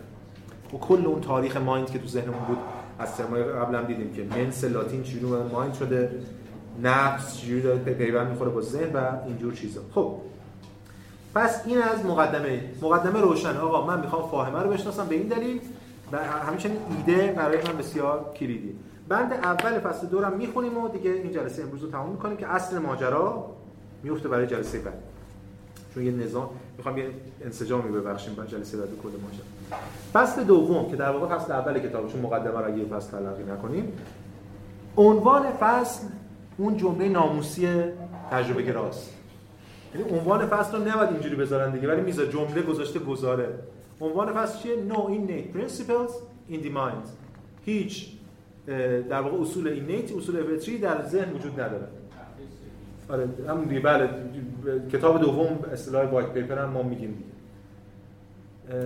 اول شروع کرده گفتیم در مسئله اصلی رو روشن می‌کنه. ما می‌خوایم بگیم ایده یا تصور چیه؟ از همین اول میگیم تصور فطری نداریم. هر چی هست از بیرون باید اومده باشه. توضیح راه حصول شناسایی این همون نالجه حالا شناختی شناسایی. برای اثبات فطری نبودن آن کافی است. ببین جمله که میگه چیه؟ میگه که فقط ما نشون بدیم که این چی جوری اومده توی ذهن دیگه فهم می‌فهمیم که پس فطری نیست. لاک بارها میگه اونایی که به ایده های فطری قائلن به واسطه تنبلی شده چون نمی‌تونن بگن از کجا اومده میگن بوده. خدا گذاشته. اون تو بوده. اینجوری. من اگه بتونم نشون بدم از کجا اومده خب دیگه پس اینجوری اومده دیگه از بیرون اومده. من می‌خوام می‌خواد نشون بده کتاب که همه اینا از بیرون اومده. پس تجربه گرا به این معناست میان اشخاصی یک نظر مسلمی است و آن این است که در فاهمه فاهمه ما بعضی اصول فطری موجود است. بعضی اینجوری فکر می‌کنن یعنی مانند این است که بعضی معلومات اولیه و نقوش بر ذهن بشر مهر زده شده که روح آن را در اولین وجود خود در می‌یابد. یه چند تا نکته ترجمه بگم اینجا. اولا توی متن انگلیسی اگه باشه صفحه 135 می‌بینیم که میگه primary notions میگیم قبول معلومات اولیه حالا مفاهیم اولیه. بعد یه متن یه جمله که اصطلاح یونانی آورده کوینای هنوینا هنویای یعنی میشه مفاهیم مشترک. اون جمع دیگه. مفاهیم مشترک. اینجا اصلا یونانیشون نیورده اون ترم هم نیورده مترجم فارسی. اسمی هم استانداردهای ترجمه فرق داره دیگه. دید یونانی به درد نمی‌خوره ولش کرد کردن دیگه این کاری بعد کاراکترز آورده که کاراکترز هم ترجمه نکرده به اون معنا. اگه بگیم خصلت ها گفته نقوش که استمپ شده میگه استمپ اوون. دیگه آره اوور نقوش که مهر خوردن روی آن مهر زده شده روی روح بشر که روح آن را در وجود خود میاره اینجا می‌بینیم توی انگلیسیش می‌بینیم میگه که stamped open the mind of man روی ذهن بشر. ببین اینه دیگه. این دغدغه ترمینولوژیک نداشتن همینه دیگه. ما سه تا اصطلاح داریم. همین با حواستون باشه. هر وقت دیدیم الان تو فارسی هم چون این نسبت وجود داره. ما یه ذهن داریم که خیلی پیوند با فلسفه ذهن و فلان مایند انگلیسی. یه سول داریم که اونو ترجمه می‌کنیم به نفس. که اونم باز تو فلسفه باش کار دارن. کانت باش کار داره دیگران دکارت باش کار داره اسپینوزا منسو کرد پیوند زده بود با اون. یکی هم هست اسپریته. یعنی روح. اون دیگه کاملا به این معنای روح و پری که ما می‌شناسیم به یه معنا الان میاد توی فضا تو هگل میره سراغ دقیقا همون دلیل هم داره. هولی هالی اسپریت از اون میاد و اینا دیگه. یعنی روح القدس و روح و این چیزا. اینجا این گفته مایند این ترجمه کرده روح. بعضی جاها حتی سول رو هم ترجمه کرده روح مترجم. خیلی دغدغه این تشدد ترمینولوژیک رو نداشته دلیلش این ولی خب ما خودمون حالا ما دوباره بخونیم. میگه بعضی از معلومات اولیه بر ذهن بشر مهر زده شدن. مهر زده شدن که روح آن را در اولین وجود خود در which the soul receive, receives in its very first being. اینجا روح اینجا soul رو به روح برگردونده. آره آره نفس رو به روح. هرچند بعدا جای دیگه هم هست که ذهن رو برگردونده. ولی به هر حال اون تشتت terminologic رو همچنان داره. نقد ما وارد بشه. درست خود لاک این دغدغه داشته. حتما داشته. لاک soul spirit متفاوت بوده. یعنی حتما بوده. بله حتما بوده. اصلا spirit خیلی استفاده نمی‌کنه اینا. هیچ کدوم از اینا. من که بحث الهیاتی مد نظرشون باشه. soul ولی دقیقا اون تو قرن 17 شکل نفس گرفته به خودش. یعنی مال منه. و بعد یه کارکرد شناختی داره. spirit کارکرد شناختی نداره. بله. چون تو خود آلمانیش هم باز این تمایز حفظ میشه به همین شکل سه‌گانه‌ش دیگه. ما Seele داریم و Gemüt و خود این Geist که میگیم. خب بریم سراغ ادامهش پس این این رو مهر خورده روی این از پیش از نظر بعضی‌ها که با خودش به جهان آورده این دو نفس. همون حرف افلاطون یه جورایی دیگه. یه جور عالمه. یه ایده که از پیش بوده ما با خودمون آوردیم. پس ما برای شناختش باید چیکار کنیم؟ افلاطون میگه ایده recollection یا تذکار باید پاکش کنیم اون گرد و غبار رو برسیم به خود ایده که یادمون رفته. سقراط همین حرفا دیگه. در حالی که اینجا برعکس دیگه ما اصلا نداریم اینو خالی. غلط بودن این فرض رو می‌توان به خواننده که ذهنش مشوب نگشته نشان داد. این یه rhetoric پولمیک لاک دیگه. مثلا این هم میگه خیلی. این یه مطلقی هم توشه دیگه. یعنی شما اگه نپذیری در نهایت ذهنت مشابه بشه امیدوارم در فصول تالی مبحث بنمایانم که افراد انسانی چگونه با استعمال محض قوای طبیعی خود بدون کمک انفعالات فطری تمام شناسایی را که دارند اکتساب می‌کنند و بدون معلومات اولیه یا اصول مبادی به یقین می‌رسن پس من می‌خوام این کارو بکنم در طول کتاب می‌خوام بگم چجوری؟ بدون انفعالات فطری اینا می‌تونن شناخت حاصل کنن حتی به یقین برسن از بیرون. زیرا تصور می‌کنم هر فردی تصدیق می‌کنه که واقعا خیلی بیجا خواهد بود. اگر کسی بگوید مثلا تصورات رنگ در یک مخلوق فطری است در صورتی که خدا به او چشم داده و قوه عطا کرده که آن تصورات را از اشیاء خارجی بگیره میگه وقتی چشم داره طرف چرا باید بگه رنگ فطری است؟ شما میگید تصورات فطری انگار میگم رنگ فطری است. که رنگو من می‌دونم از بیرون دارم می‌گیرم مثلا. حالا خود لاک البته بعدا نقد می‌کنه میگه تو کیفیت ثانوی. مثالشو داره می‌زنه دیگه. میگه که اینم از این جنسه. ما اگه نشون بدیم که چوری کار می‌کنه این ذهن ما و این اینایی که ما بهش میگیم فطری و قطعی و فلان کجا میاره پس دیگه احتیاجی به این ماجرا نیست. خب این که چجوری می‌خواد اینو اثبات کنه؟ یک نظام فلسفیه که واقعا نظام هم هست. هرچند میگم خیلی عمیق و متافیزیک ولی نظام دی برای یک پکیجی که باید یک انسجام درونی داشته باشه. این کل این پکیج رو ما جلسه آینده سعی می‌کنیم شروع کنیم و تموم کنیم توی جلسه. بر اساس همین متن و کتابی که خدمتتون دادیم. بسیار. خوب سوال؟ خدمت هست.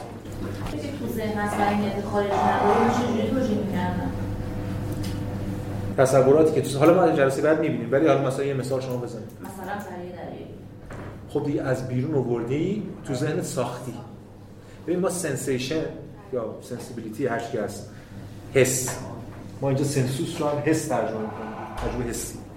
احساس با احساس فرق داره احساس درونی هم می‌تونه بشه واسه تو انگلیسی ما بین feeling و sensation فرق می‌ذاریم حس یعنی حس تجربی. حواس پنجگانه. ذهن شما مثل دستگاه خالی. توی ذهن قوای مختلف وجود داره. یکیش imagination تخیل. این تخیل هم باید بهش data بدی تا روش کار کنه. شما یه خانومی رو برمیداری بهش میدی؟ یه چه می‌دونم ماهی هم. بهش میدی؟ این سر اینو می‌زنه و تمام میشه پری ولی در ذهن اون چیزی که اومده اینجوریه. ما از جلسه بعد در مورد صحبت کنیم لاک تصورات رو دو دسته می‌کنه یه تصورات مستقیم می‌گیری یکی هم reflection یعنی دوباره روش برمی‌گردی ولی باز یه جا باید از بیرون گرفته باشی اینا ایده اصلیش بود بفرمایید. خیلی سوالم شد که فلسفه ربطی نداشته باشه. فقط که بپرسم که این چفت و بستایی که آدم داره تو ذهنش آیا پایه های علم روانشناسی هم اینجا داره؟ از چه جهت علم روانشناسی خب از این جهت که خب الان تو روانشناسی و مثلا کلیات روانشناسی دقیقا به این مباحث داره می‌پردازه دیگه که این شناخت چجوری حالا داره تو ذهن ما ایجاد میشه. و اینم انگار یه یه جورایی داره میره به اون سمت. مخصوصا همین جمله‌ای که راجع به رنگ داره میگه. بله. رو داره. بله. نه قبلا هم بوده. بله هابز اینا. تا هابز اینا باز به این منو پدر ایناست. یعنی ما اینا رو داریم میگیم. باره ولی به این معنای روانشناسی که ما می‌دونیم که روان داره کار می‌کنه چی کار می‌کنه. یه کمی بتونیم توضیح بدیم به صورت الگوریتمی که چه کارکردی داره. بله اینا مدرنه. اگه این بگیم اونا مدرنه از همینجا همین تقسیم آمده ولی پروبلماتیک روانشناسی و پروبلماتیک معرفت شناسی فرق. چون دغدغه اصلی معرفت شناسی دغدغه کل اینا این است که ما شناخت از کجا میاد شناخت چجوری توجیه میشه یا حتی مثل یوم میگه نمیشه. یعنی تو روانشناسی اصلا مسئله نیست مثلا رانه ها و این ولی ولی این منظر مثلا اینجا که بله. مثلا چیزی به بله بله. منظر مدرن از این جهت داره. بفهم. به این سوال قبلی نظر مخالفی داشتم با یک شناختی توی کلیه روانشناسی. اون چیزی که روانشناسی رو فکر کنم شکل داد حالا فروید و بعدش اومدن یه مقدار رو اختلالات متمرکز بود. یعنی آدمی هایی که رفتارهای خیلی عجیبی داشتن در حالی که ما تو فلسفه خیلی نگاه اختلالی نیست. یعنی این از مثلا هیپنوتیزم میادن ببینن چیه قضیه این رفتارها به حال علوم انسانیه دیگه. همه در رو آدم برمیاد ولی این فکر کنم یه ذره پیدایش روانشناسی متفاوته با این بحث بوده. خب حالا من بذار مخالفتمو با شما ابراز کنم. روانشناسی شما بودیم فروید. فروید مشخصا پدر روانکاویه. تو روانکاوی آره پروبلماتیک ما دقیقاً اختلالات به خاطر اینکه به واسطه شدتمند بودن اون مصداق خاص می‌تونه بازنمایی کنن می‌کنه قواعد حاکم رو که داره مخفی میشه یا نادیده گرفته میشه. ولی روانشناسی معنای مدرن کلمه امبری یعنی اینکه ما سیست... یه سیستم ببینیم ذهن که داره یه سری نیروهای توش کار می‌کنن متناظر با همین نگاه. این اولا ثانیا خود نگاه کردن به اختلال خود منظری که به اینا به اختلال نگاه می‌کنن هم حتی مدرن. مدرن به این معنا مخ- مخل مغایر حرف شما نیست. مدرن به این معنی است که ما یه سیستمای دیگه ای برای روان داشتیم قبل از دوران مدرن. و یه جور دیگه روان تحلیل می‌شد. بر اساس یه چیزای دیگه. یه منظر دیگه که بخش الهیاتی بود بخشش برمیگشت به یه جور در واقع روانشناسی علم النفس یونان که بهش گفتن اصلا علم النفس به اسم روانشناسی. این چیزی که من الان میشنم یا می‌شناسم به اسم روانشناسی برداشتم اینه از ماجرا خب بفرمایید. این پروبلماتیک الان این سه نفر تا کانت یکیه. لاک و بارکلی و بیو. ببینید نه اینا سه تا آدم مطلقا متفاوته یعنی سه تا منظر متفاوت دارن تا. یا من بخوام حتی برم در مورد پروبلماتیک هم باز متفاوته بارکلی دغدغه اول اصلیش مذهبی کاملا. و از این منظر مذهبی داره. ولی ولی روش اینا برای مواجهه و نتایجی که بهش می‌رسن توی این شعار جا میشه. هیوم رادیکال کننده این شعار. جوری که حتی لاک هم زیر سوال می‌بره بارکلی هم زیر همه رو زیر سوال می‌بره. نفی رادیکال از بد نه همین در ولی این سوال شما این جواب پیشینی یعنی جواب از جنس جلسه اولی. سوال شما باید جواب از جنس جلسه آخری داشته باشه دیگه که اون سه تا آره دیگه منطقا اینجوری ببینیم چی میگیم. احتمالاً فیلسوفای پیچیده نیستن ولی برای منم یه قرائت خودمو داره از ماجرا دیگه. مثلا اونم بشنم اینا پیچیده نیستن ولی این قرن 19 ام به بعد دیگه بخوایم بریم سراغ مثلا این تجربه گرا تا ریاضیدان نباشی یا مثلا منطق جدید. بخششون آره دیگه. حتی منطق جدید که ما میگیم به اونم اونقدر پیچیده نیست. این بخش قابل توجهش این منطق منطق چند ارزشی نه منطق جدید. بخش زیاد هم منطق ارسطویی یعنی منطق دو حدی تجاوز نکردن خیلیش مثلا راستل و اینا هم منطق باینری دو حدیه. وارد منطق فازی بشی وارد منطق چند ارزشی بشی آره اصلا فرو میپاشه ساختار اصلا همه چی. ولی منطق منطق جدید به این معنایی که میگه منطق هنوز حفظ دو حدی اینا فقط یه سری گزاره ها تغییر کرده و یه شیوه های و یه جایی هم بس دادن بحثا. اما اونایی که ریاضت بعدی ریاضت جدید ریاضت مثلا چه من هندسه ناقلودوسی و نفی اصول ریاضی قدیمی اون آره دیگه اون اصلا یه چیزی که منم سر در نمیارم واقعا. یعنی خیلی پیچیده میشه. ولی می‌خوام بگم منطقه جدید منطقه جدید بخشش این ماجراست به نظر حالا بحث من درد سوادم جواب. خب سوال دیگه؟ بفرمایید. جلسه اشاره کردیم به اینکه که بحث جغرافیا و و اینکه الان هم گفتیم باز تجربه میشن تحلیلی ها یه دستانه کلی چون خیلی شناختن کمه نسبت این دله جامعه تر میگیم که لحاظ سر زمانی دست یا حتی این منطقه جغرافیایی که میگیم. من فرق من با این نه من با این پیشفرض که شما همه در ذهنتون یه تقسیم بندی تحلیل قاره هست. با این پیشفرض. گفتم اون تقسیم بندی یادتونه؟ من می‌خوام خود خودم سراغ اون تقسیم بندی برم. به شدت منتقد اون تقسیم بندی به خاطر اینکه این تقسیم بندی اصلا تحلیلی ایجاد کردن برای که هویت جداگانه خود فلسفه فلسفه است دیگه. شما روش مختلفی هم درون بس ولی به هر حال می‌خواستم اگه اون پیش دانش پیشینی در مورد تحلیل قاره‌ای دارین این یه شباهتایی یه تناظرایی شاید بشه پیدا کرد. یه جایی هم حتی میشه نقص کرد. ولی بخواید اون رو به صورت ایجابی تقسیم بندی رو بدیم فارغ از اینکه منتقدم ولی یه پروژه دیگه یه باید بگیم مثلا از کجا شروع شد؟ کیا دارن؟ بعد دیگه تحلیلی مثلا هر هر منطق شما رو تحلیلی سوار کنید بعد نقض میشه خود همون منطق تقسیم بندی. مثلا کوهاین رو چون کوهاین خیلی شبیه خارجیاست بیشتر تحلیل. در به تنوع تحلیل پوزیتیویستای مثلا نسل اول و که این فور این نباید تق... اینقدر تحلیل گرانه در مورد تحلیلی ها نباید صحبت به هر حال میام واقعا من اون مسئله دیگه ای. معنی است که روند کلی در با این دسته‌بندی های خیلی ایراد دار بخواد بگه هستن بله. کتاب خود دامت معروف کتاب تو انگلیسی هم تو فارسی هم دیدم ترجمه شده یا نه؟ آره شده. آره. من خیلی تحلیلی میام سوادش هم ندارم زیاد. ولی دامت کتاب خیلی شسته رفته انگلیسی هم خیلی روون البته. که همین مایکل دامت کتاب داره اون تر آره هم چیزی یه صورتبندی خیلی روشن و شسته رفته ارائه داده اینکه جان لاک میگه جستاری از کلمه ایسای استفاده می‌کنه و با و از تریتاج استفاده می‌کنن معنی خاصی می‌خواد برسونه نمی‌دونم. رساله اون که جستار. نمی‌دونم. من تفاوتشو نمی‌دونم. یه مقاله آدورنو داره درباره جستار. خیلی متن جذابی هم هست. اون دفاع می‌کنه از ایده جستار نویسی رس اونجا آدورنو میگه من اصلا این آدورنو میگه. من نمی‌دونم واقعا اینجا این تصور داشتن اینا. آدورنو اونجا میگه که در واقع حالا خیلی بخوایم خیلی کلی بگیم حالا خیلی کوتاه. چون مقاله مقاله متن پیچیده. آدورنو دیگه. آدورنو اصلا نمیشه خلاصه کرد. ولی به هر حال جستار یک یک پویایی درونی داره در مقابل چیزی مثل رساله که یک نظام منسجمتر و فلان داره ولی من فکر نمی کنم که مثلا لاک خیلی دغدغه اینو داشته که الان مثلا مثل آدورنو کلیت کاذب است و ما دائما دیالکتیک کنیم.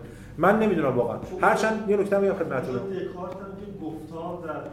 بله. من اینو باید سوال مهمیه.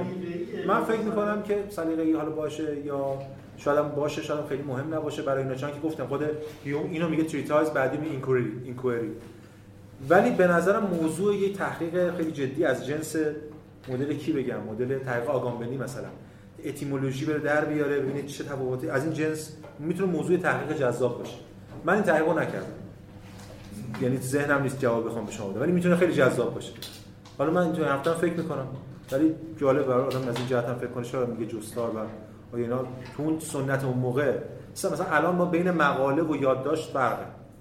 یا بین مثلا کتاب و مثلا چه می‌دونم هم جستار و دفتر مثلا در این دفتر که گفتم مثلا فرمای دفتر و کتاب. یه تفاوت اینجوری هم وجود داره. شاید اونم بشه یه کارایی توش کرد. تفاوت تعریف عقل در نظر تجربه گرایان و عقلگراها رو در چیست؟ سوال خوب. آیا این تفاوت تنها در وجود امور فکری خلاصه می شود خب این سوال مهمیه. تفاوت خود عقل در چیه حتی ما باید سب کنیم تا آخر ترم ببینیم خود عقل در چیه دیگه. ببینیم خود عقل از در اینا چیه چه نسبتی به اونا داره. به هر حال حداقل تا اونجایی که تو این به این جلسه ربط داره یک وجه فطری داره این عقل از حیث محتوا که اونا نداره. برای تجربه گراها هم چه چیزی وجود نداره. ولی در واقع من به نظرم خیلی نگاه ماشین انگارانه تری دارن تجربه گراها به عقل. حتی باز نمیشه تعمیم داد به همه ولی ادب میشه در لاک و هیوم اینا گفت.